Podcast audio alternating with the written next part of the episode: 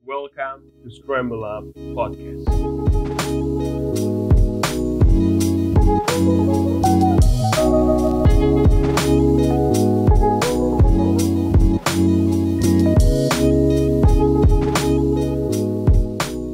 Hello good people, welcome to Scramble Up Podcast dan kali ini tentunya kalian pasti merasa ada yang berbeda kan? Karena suaranya beda banget dari yang biasanya. Biasanya suaranya imut, lucu, habis itu suaranya ya girly banget gitu kan. Tapi kok sekarang suaranya kasar, berat, ganteng suaranya.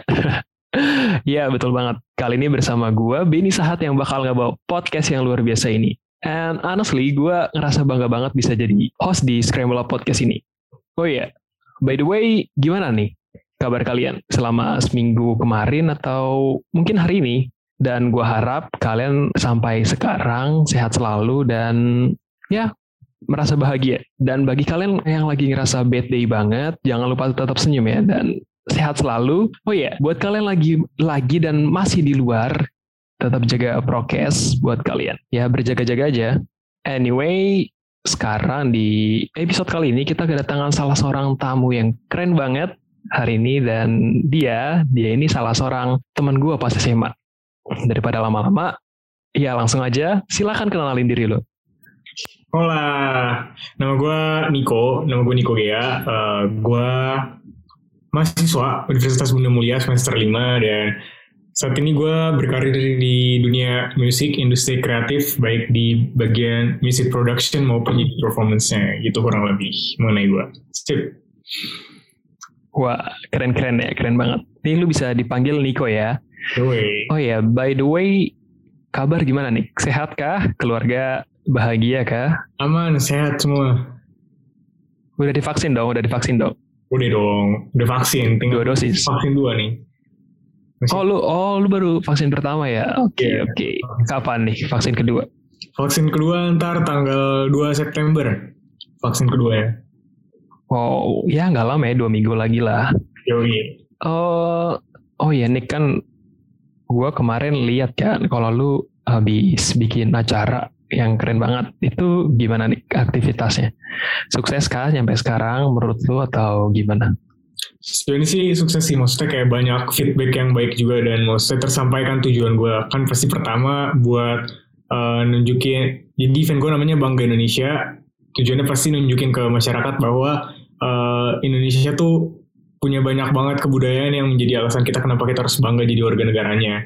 Itu yang pertama. Mungkin yang kedua karena gue juga menyelenggarakannya bareng Yayasan Prima Unggul. Itu adalah panti asuhan yang berbasis kewirausahaan juga dan akhirnya tujuannya tercapai di mana uh, anak-anak ini dapat menggali potensinya mereka menjadi uh, seseorang yang punya keterampilan terutama dalam hal ini di bidang performing art and then uh, tujuannya adalah kayak mereka tuh adalah anak panti tapi akhirnya nggak kelihatan bahwa mereka tuh sebenarnya anak nggak seperti anak panti pada umumnya yang kelihatan nggak berdaya kelihatan nggak bisa apa namanya kurang memiliki kemampuan dan di mata masyarakat mungkin dipandang sebelah mata. Dan ketika gue menunjukkan event ini bahwa oh keren banget anak panti bisa kayak gini seniat ini buat event. Dan akhirnya punya da banyak dapat feedback baik sih dari kegiatan kemarin. Gitu kan Wah gila, gokil, gokil, keren banget ya teman-teman nih acaranya Niko. Dan kemarin gue sempat ngeliat beberapa cuplikannya dari story teman-teman yang lain. Itu wow keren banget, terutama bagian nyanyi-nyanyinya dan lain-lain gitu.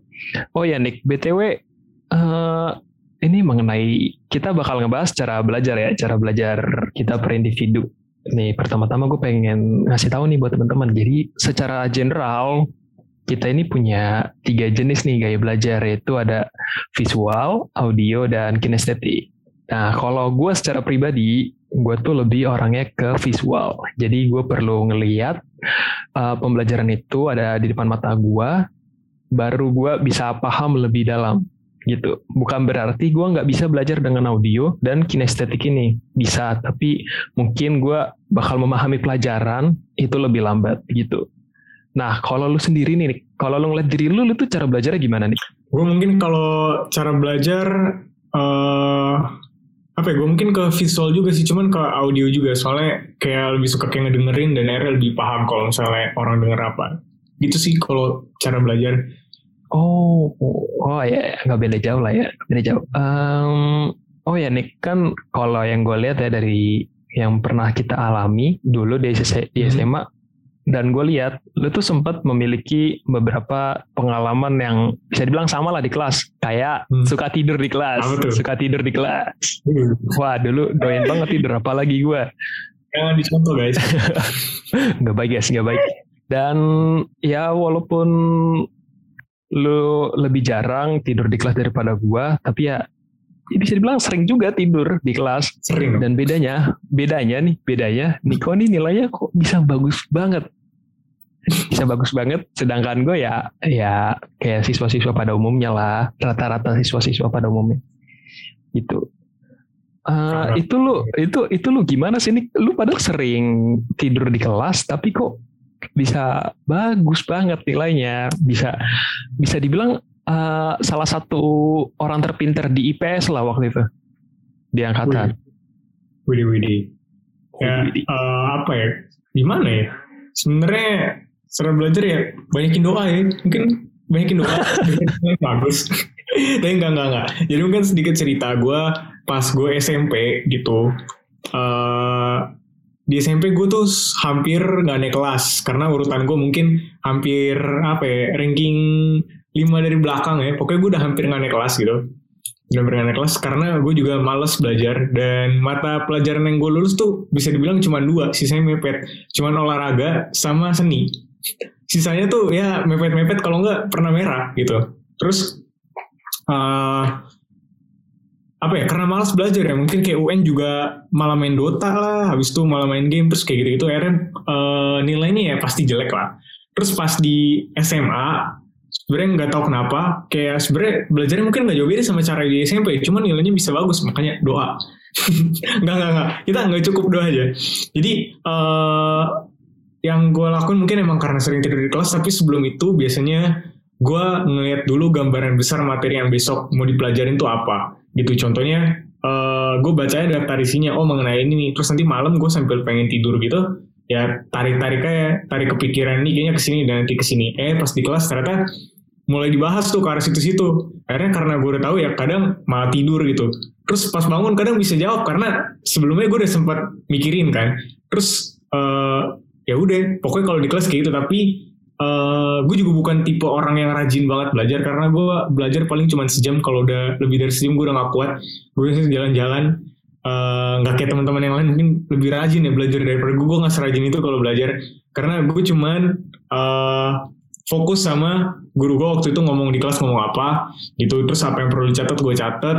Terus jadi kalau pas mau ujian tuh tinggal review doang. Nggak uh, lama-lama. Dan juga gue juga ngeliat teman-teman gue mungkin yang lagi ngebahas tuh. Soalnya kan biasa kalau misalnya menjelang ujian mereka pada bahas kan. Kayak oh ini kayak gini kayak gini kayak gini. Gue biasanya nggak ngomong. Gue ngedengerin mereka ngomong apa. Ada yang gue nggak tahu tiba-tiba muncul di situ pas nanti naik mau ujian tiba-tiba keluar. Soal yang dia ngomongin. Eh, gue bisa jawab. Padahal gue nggak tahu. Tapi ya kayak gitu sih mungkin karena banyak ngedengerin. Tapi kalau misalnya belajar juga belajarnya fokus. Mesti jadi nggak perlu waktu yang lama buat belajar. Yang penting either 45 menit aja yang penting fokus pasti uh, bisa dapat nilai yang memuaskan sih harusnya gitu. Tapi apa ya? Ya pokoknya fokus lah intinya sama apa yang dipelajarin. Nggak perlu waktu lama-lama karena kita kan apalagi distract pakai HP lah pakai apa karena waktu itu juga dia serama kan nggak mungkin ada HP mungkin ada HP jadi ya udah kita fokus sama buku yang ada di depan kita terus belajar.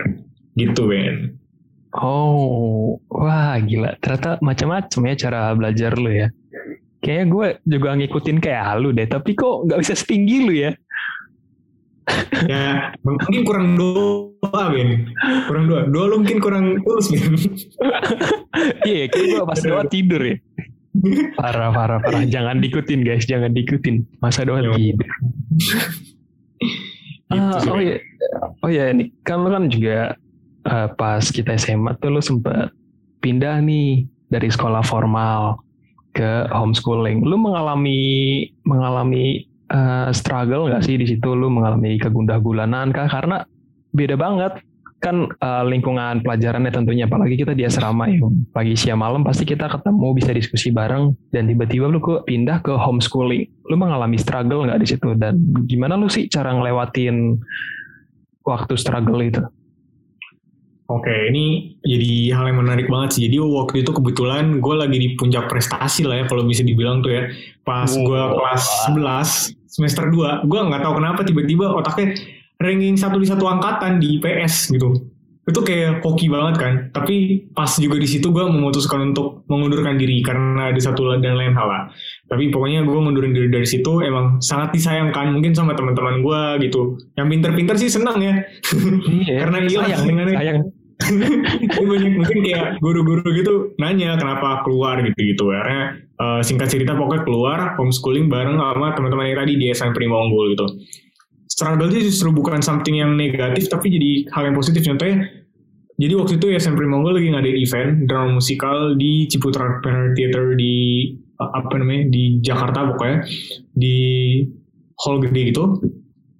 Dan waktu itu anak-anak yang ngurusin semuanya termasuk kayak mungkin buat proposal, MOU dan lain sebagainya. Terus gue yang mungkin ranking satu di PS diterjunin ke hal kayak itu, gue nggak ngerti ngapa-ngapain gitu. Terus gue mikir, air kayak gue selama ini eh apa ya belajar tapi buat apaan? Kok kayak nggak nggak ada media implementasinya gitu. Ternyata yang bikin struggle tuh lebih ke arah situ sih lebih ke arah ternyata apa yang selama ini kita pelajarin tuh bukannya salah tapi nggak efektif aja karena nggak bisa diimplementasikan secara real di kehidupan. Oh, nggak semuanya Ah. gitu. Sedangkan coba kalau misalnya kita dari dilatih mengenai hal-hal yang sesuai sama passion kita bakat kita pasti jauh lebih efektif. Cuman ya kayak gitu. Yang jadi struggle adalah kenyataan bahwa apa yang selama ini telah gue pelajarin di sekolah sampai bisa dapat nilai bagus semua sembilan semua tapi ternyata pas hidup di dunia kerja dunia nyata tuh kayak nggak berguna gitu. Nggak nggak bukan nggak berguna cuman nggak seluruhnya eh, worth it untuk dipelajari. Dan akhirnya dari situ gue ngembangin bakat-bakat mungkin yang gue punya. Akhirnya fokusnya contohnya sekarang gue kuliah gitu. Mungkin kayak orang kan mindsetnya nanti kuliah selesai kuliah cari kerja gitu. Tapi gue adalah orang yang udah mungkin agak sedikit berbeda. Jadi kuliah tuh cuma jadi penopang sama apa yang lu kerjain saat ini gitu. Karena pengalaman SMA gue kayak gitu udah belajar sesuatu ternyata nggak kepake banget. Akhirnya sekarang gue kuliah manajemen. Jadi apa yang gue pelajarin di manajemen gue implementasiin di kehidupan gue contohnya gue ngebuat event kan harus ada manajemen yang ngebuat timeline harus tuh ngebuat tim dan lain sebagainya ngelola SDM-nya dan itu jadi tempat implementasi gue jadi kampus tuh jadi penopang gitu yang ngebantu. Bukan jadi utamanya terus nanti baru selesai lulus kampus baru cari kerja. Dan ya itu sih mungkin yang berubah setelah gue eh, dari sekolah formal ke sekolah non formal yang notabene istilahnya pendidikannya lebih terpersonalisasi dibandingkan di SMA yang terlalu general gitu Ben. jadi eh, menurut lo akademi teori itu kurang efektif gitu ketika diaplikasiin atau eh, SMA general itu SMA umum tuh kurang adanya aplikasi teori ini di kehidupan nyata. Menurut gue, Hmm. gue juga sih, gue juga rada ngerasa gitu ya. Karena Hmm. sekarang gue ngerasa kayak nggak ada apa-apa hidup gue tuh kayak hampa gitu. Kayak apa yang gue pelajarin dulu pas SMA, gue jujur gue tuh suka banget pelajaran sosiologi ya teman-teman. Gue suka banget pelajaran sosiologi dan kebetulan juga gue ngerasa gue bisa diajarkan oleh salah seorang guru yang hebat banget, legend banget. Beliau legend banget. Eh, dan cara belajar, cara dia mengajar tuh beda menurut gue. Karena menurut gue dia mendidik kita sebagai manusia yang bisa memanusiakan orang lain. Gitu. Eh, dan dia, kalau gue boleh cerita sedikit ya, dia tuh guru ini, namanya Bapak ini, Bapak Agus Dewa Irianto. Eh, beliau ini tuh kalau masuk kelas nggak pernah ya namanya bawa buku gitu dan bahkan ketika ketika uh, waktu itu gue kelas 3 kelas 3 akhir udah menjelang ujian nasional. Ya teman-teman gue masih ada ujian nasional nggak kayak kalian. Nggak ada ujian nasional. Waktu itu uh, gue dibimbing langsung sama dia. Ya kita udah milih ujiannya sat- uh, satu materi matkul wajibnya. Gue milih sosiologi dan gue ngerasa beda banget gitu dengan mata pelajaran yang lain kayak ekonomi, geografi dan lain-lainnya. Kayak kelas yang lain tuh mereka tiap pertemuan, tiap magis pendalaman materi, mereka tuh eh, dikasih soal, dikasih soal, soal bahas, soal bahas, soal bahas, soal bahas, bahasa singkat gitu. Beda banget sama guru ini, dia guru yang ngajarin gue ini dia dalam jangka waktu enam bulan ngasih soal itu nggak lebih dari lima lima paket sisanya tuh kita ngerjain satu soal satu soal itu dalam satu waktu baru next pertemuan kita ngebahas itu berdasarkan pengalaman hidup gitu pengalaman hidup dan dikorelasiin dengan teori-teori yang sudah ada gitu dan menurut gue tuh bagus sih karena kita ngelihat itu dari perspektif bagaimana pengaplikasian teori itu dan juga ya berhubungan dengan kehidupan kita sehari-hari sebenarnya gitu.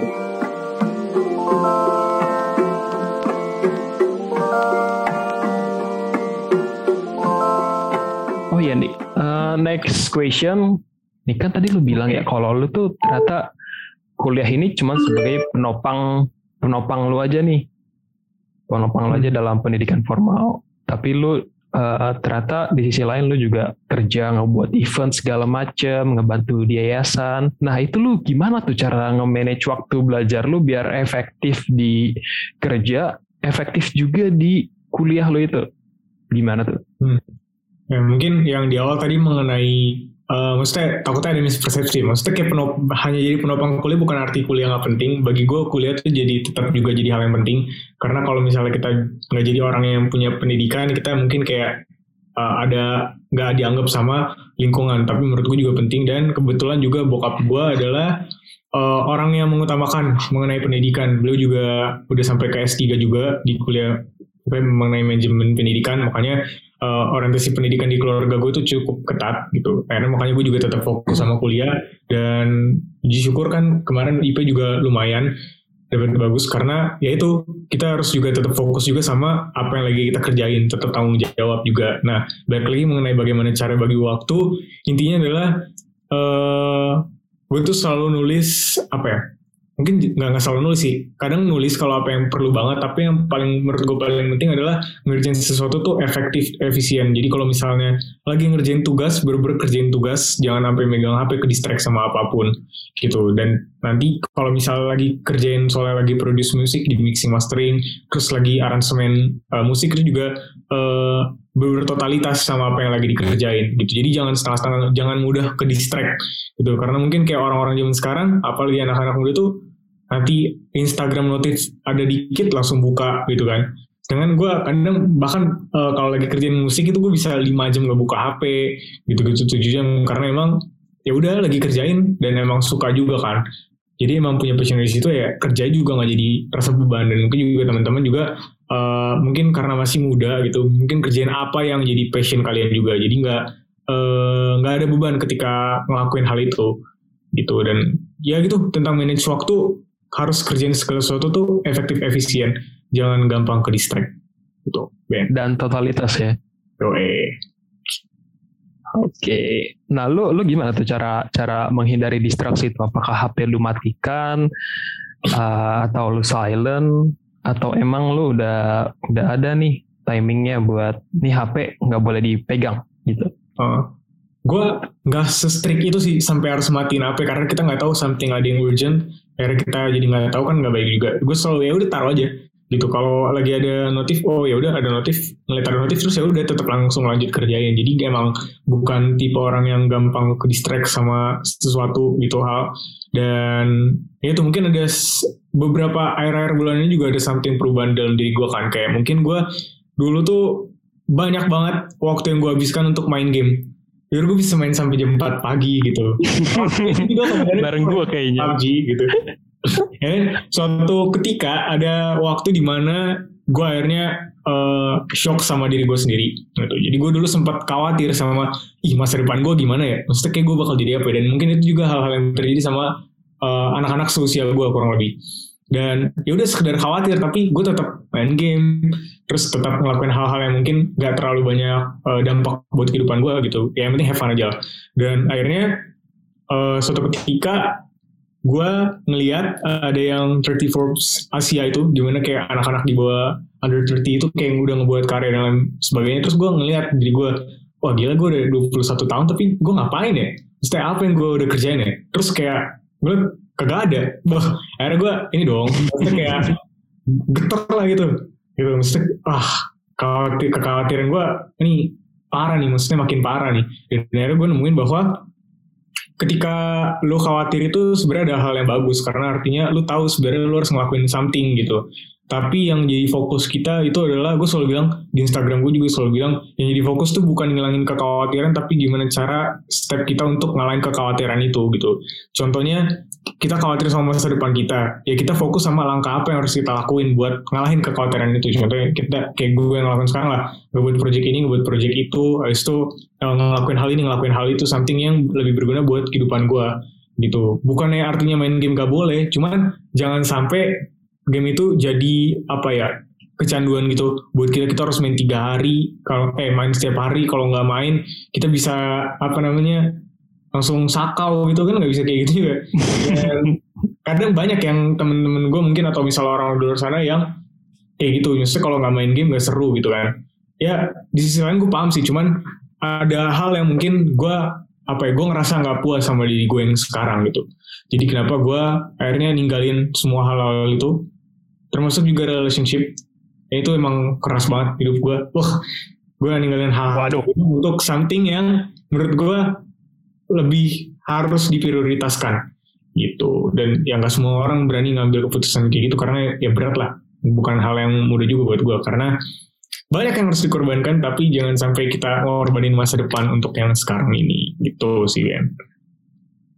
Hmm, oke okay, oke. Okay. Jadi uh, mungkin ya gue nggak tahu kondisi waktu itu kita tuh sebenarnya juga perlu waktu itu sendiri gitu juga ya hmm. buat ngelihat diri kita biar lebih maju itu dan menurut gue sih satu sih sebenarnya kalau misalnya kita biar gak ke distrak niat komitmen kita sih dari awal. Hmm. gitu anjir.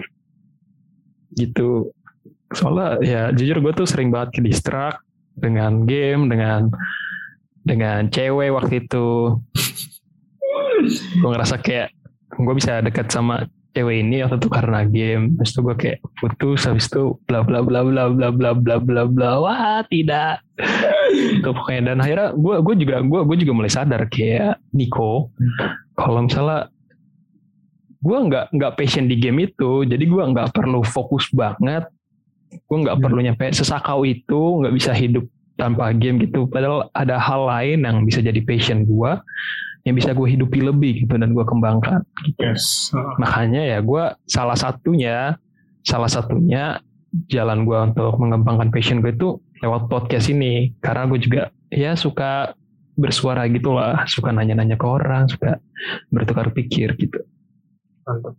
gitu oh ya nih kan uh, sebenarnya ini kita udah menjalani corona ini udah hampir setahun udah bukan hampir sih hampir dua tahun bahkan yeah. uh, hampir dua tahun Nah, lu tuh sempat ngalamin perubahan gaya belajar nggak sih ketika ketika masa pandemi ini dari offline ke online? Hmm.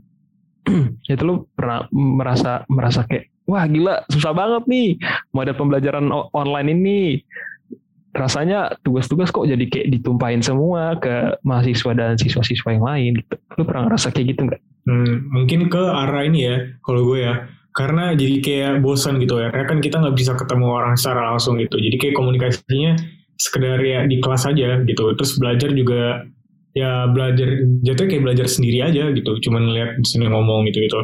Tapi nggak mengurangi apa ya rasa pengen belajar gue sih. Jadi gue kalau di kelas bisa dibilang kayak lumayan cukup aktif karena sering ngomong sama dosen ngobrol gitu gitu. Jadi lumayan apa ya banyak ilmu yang gue bisa tahu juga gitu. Jadi uh, jangan sampai karena online ini apalagi juga banyak orang yang ngomong ay online kelasnya nggak seru online kelasnya nggak seru gitu. Akhirnya kita juga ke bawah mindset bahwa online kelasnya nggak seru gitu. Nah pasti pokoknya apa pun yang dosen ngomong kita pasti kepikir ah nggak seru ini udah gitu. Nah sedangkan apa ya Uh, kalau kita tetap pengen belajar gitu, pasti apa pun yang terjadi ya, lu pasti haus akan uh, ilmu gitu. Contohnya kalau misalnya uh, gue punya passion di musik gitu. Even itu musiknya bakal ada yang konser 10 jam ya gue tonton dari jam 1 sampai jam dari jam pertama sampai jam ke 10 itu. Nah sama juga kalau belajar kalau misalnya lu ngerasa belajar ini jadi something yang penting buat kehidupan lu, mau apa pun yang terjadi, mau online kayak mau offline, itu nggak jadi alasan buat lu uh, untuk terus belajar. Tapi mengenai gaya belajar, ya memang pasti uh, bakal berubah karena biasanya lu belajar di kelas itu dan sekarang ini lu bener-bener harus cuman ngeliat laptop doang lama. Tapi ya gitu tadi gue tuh nggak bukan orang yang tipe belajar rajin belajar gitu. Waduh gue nggak nggak strict gitu. Gue malas belajar jujur. Makanya gue cuma belajar ngeliat materinya mau bahas apa. Terus gue cari apa namanya pakai apa namanya feeling feeling sih. Logika logika oh ini kalau misalnya kayak ini ntar bakal kayak ini ya? Oh kayak gini gini. Gitu. Terus kayak mengenai manajemen keuangan gue belajar. Terus kan gue juga ngeliat saham terus mengenai saham oh ini kayak gini kayak gini kayak gini. Akhirnya nanti pas bahas di kelas akhirnya gue mulai ngerti tuh mengenai apa mengenai apa mengenai apa. Jadi kayak lebih implementatif juga terus gue juga lebih apa ya terbuka pikirannya. Nggak cuma sekedar ngafalin. Karena gue juga punya temen yang kayak gitu. Ngafalin pinter IP bagus. Tapi kalau misalnya disuruh manage something ya gak bisa. Karena nggak nggak pernah punya pengalaman loh. Dan ya kayak gitu. Menurut gue uh, aksi itu lebih penting lah dibandingin dibandingin lu belajar teori sebanyak mungkin gitu oh jadi ya sebenarnya nggak sebenarnya sama pandemi ini tuh nggak nggak ada pra, nggak ada perubahan gaya belajar yang yang yang signifikan banget ya Enggak sih, kalau gue sendiri enggak sih secara pribadi gitu ya. Oh, jadi sebenarnya ya itu tergantung pribadi juga sih sebenarnya dan ya itu sebenarnya uh, opini masyarakat ini sih sebenarnya harus diubah. Karena ya mau nggak mau kita juga di masa depan pasti harus belajar modelnya kayak gini. Dan gue juga mulai berpikir sih, bahkan gue tuh sempat kayak kalau ada kelas itu gue tuh cuma masang virtual background yang model video. Hmm. ada guanya gitu gue stay berapa lama mungkin. Dan akhirnya gue tinggal. Lu bayangin gue nyampe segitunya yeah. saking kayak wah gila ini pasti materi bosen nih bla bla bla bla bla karena gue juga ya suka kayak lo juga gue yeah. lebih suka kayak tetap langsung gitu karena lebih entah, entah kenapa lebih dapet gitu tapi gue gue juga mulai berpikir semenjak IP saya mulai menurun ya IP saya mulai menurun ya akhirnya gue mulai berpikir oh ternyata ini juga emang keharusan juga nih gue dan ini juga emang kewajiban juga yeah. dan yang paling penting ini juga tanggung jawab gue karena gue masih dibiayain orang tua gue sampai saat ini untuk kuliah yeah. gitu jadi ya gue harus berusaha secara maksimal mungkin untuk menghargai usaha orang tua gue juga yeah. itu sih dan ya kayaknya gitu aja deh ini menurut lu gimana intinya dari omongan kita ini? Intinya mungkin ada beberapa hal yang mungkin gue sampein bahwa kayak kita tuh selama masa muda jangan uh, apa ya jangan sia-siain. Karena masa kreativitas kita masa efektif efisien pemikiran kita tuh lagi sekarang gitu. Nggak bisa nanti tinggal kita nunggu berapa tahun lagi nanti baru nyesal karena sebenarnya ada beberapa hal yang bukannya soal kayak gue sayangkan ih kenapa gue nggak dulu kayak gini ya? Kenapa nggak dulu kayak gini ya? Makanya sekarang gue mindsetnya adalah penyesalannya taruh di depan dulu aja. Jadi kalau gue nggak ngelakuin ini, gue bakal nyesel kemudian hari itu apa gitu. Nah, karena dari situ akhirnya gue mulai ngelakuin hal-hal yang mungkin lebih berguna buat kehidupan gue dan gue juga berharap bahwa kita tuh sebagai generasi muda yang nanti bakal gantiin generasi sekarang itu uh, kita bisa merubah hal-hal yang terjadi di dunia saat ini. Contohnya kita uh, gue ngeliat sekarang tuh di Indonesia lagi banyak orang yang protes sama pemerintah lah, protes nyalain pihak ini, pihak itu. Gue daripada nyalah-nyalahin, mending kita fokus sama diri kita sendiri, kita membangun diri kita sendiri, dan kita yang bakal gantiin mereka nanti, dan kita yang bangun Indonesia jauh lebih baik. Itunya kan kayak gitu, daripada kita uh, selalu nge-push orang untuk berubah, mending kita dulu yang start untuk berubah. Dan perubahan itu dimulai dari diri sendiri, dan contohnya adalah ya dari belajar ini gitu. Mungkin teman-teman lagi ngerasa bosan gitu, ngerasa pelajaran ini gak penting, dan kalau ngerasa pelajaran ini nggak penting cari alasan kenapa pelajaran ini jadi penting gitu. Kenapa contoh gue kenapa gue harus belajar manajemen? Kenapa harus ada belajar uh, manajemen SDM nah kenapa harus belajar itu? Karena ada gini gini gini gini gitu. Ada poin-poin yang ngebuat gue jadi uh, sadar kenapa gue harus belajar. Dan gue yakin semua teman-teman pasti juga akan menemukan waktunya kesadaran akan pentingnya belajar itu apa gitu karena kan kita hari ini lagi bahas temanya mengenai uh, sistem belajar gitu. Mungkin ada ya, visual, cara belajar. Mengenai teori ya.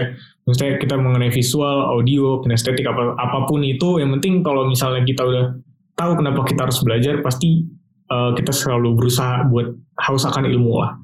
Gitu Bang Win. Wah gila, keren banget. Ini ini, ini kata-kata inspirasi dari seorang Nico Gea ya. Dan kalian emang harus dengar juga nih. Ini bener juga nggak salah, woi. Karena kita ya mau nggak mau kita harus punya visioner yang jelas gitu, visi yang jelas biar kita bisa lebih maju gitu. Hmm. Dan yang paling penting kita jangan ngebuat uh, negative statement Hmm. ke hal-hal yang bakal kita buat. Carilah uh, positive statement ataupun positive question atas tindakan yang bakal lu buat itu. Ya. Ataupun tindakan yang bakal lu dapet, apa yang bakal lu dapet gitu. Karena nggak semua hal di dunia ini, semua kejadian buruk di dunia di yang mungkin lu hadapin itu selalu buruk, tapi pasti ada sisi positifnya. Nah itu, itu yang paling penting, terutama dalam hal pengetahuan itu sih. Oke, eh, ya kalau yang dari gue dapet selama perbincangan kita ini, eh, prepare itu harus banget dibuat Ya. untuk uh, next step kita selanjutnya. Dan kita harus memahami secara mendalam tentang apa yang bakal kita lakuin itu. Enggak mendalam ya, paling enggak kita mengetahui lah apa yang bakal kita lakuin. Hmm. Dan buat kalian juga, kalau misalnya kalian mau improve, mau develop uh, pengetahuan kalian, skill kalian, kalian bisa banget tuh nyatet dari seminar ke, dari pembelajaran sekolah, kuliah, bla bla bla segala macam. Kalian juga bisa ikut forum diskusi. Nah, itu juga penting banget tuh. Dan, dan juga buat kalian semua ketika kalian melakukan satu hal, kalian udah prepare, kalian udah ikut diskusi, segala macam, udah nyatet. Kalian juga harus fokus banget untuk menjalani hal-hal itu. Nah ini ini fokus ini menurut gue sebagai pengikat dari yang lain ya, dari yang tadi yang prepare, ikut diskusi nyatet segala macam. Karena dengan kita fokus ya kita bisa bisa menangkap itu uh, pertama secara mentah-mentah, lalu diolah gitu, diolah lebih lanjut secara pribadi dan ya mungkin secara general gitu. Dan juga buat teman-teman semua uh, kekhawatiran atau insecure itu in, insecure itu juga juga penting ternyata ya karena kita bisa bisa bisa ngelihat diri kita secara lebih dalam dan mempersiapkan diri kita ini lebih lebih dalam juga. Jangan kita ketika insecure kita merasa kayak malah makin rendah tapi jangan kayak gitu. Coba kalian juga lihat dari kekurangan kalian ini apa hal apa aja nih hal-hal yang bisa gue lakuin ke depannya gitu. Itu bikin positive question tadi. Ini semua berhubungan banget ya kalau dilihat ya dengan kehidupan nyata Iyalah. Uh, oh ya, dan yang paling penting nih dari semua hal itu, jangan sia-siain waktu kalian. Yo. Every second, every minute, every hour, semuanya itu penting dan worth it banget. Yes. Buat kalian perjuangkan. Gitu. Oke, okay, um, ya karena gue tadi udah ngasih konklusi ke kalian, ngasih uh, pembahasan materi ini secara singkat, kalian sudah mengerti kan kalau kita udah di penghujung acara tentunya di penghujung podcast.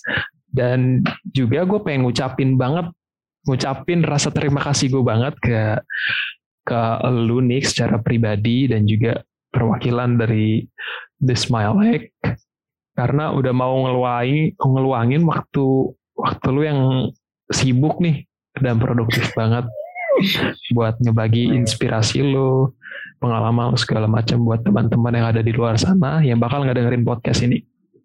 Siap. Terima kasih. Dan yo dan juga buat kalian semua yang di luar sana, gue juga makasih banget karena udah ngeluangin waktu juga buat ngedengerin podcast ini. Semoga kalian terinspirasi dengan podcast di Scramble Up ini. Oh ya, yeah. jangan lupa follow podcast ini di Spotify, Scramble Up, dan juga IG kita nih, at the.smile.egg. Buat info yang lebih terkini dari kami. The Smile Egg, smile from it, inform from it. Bye-bye.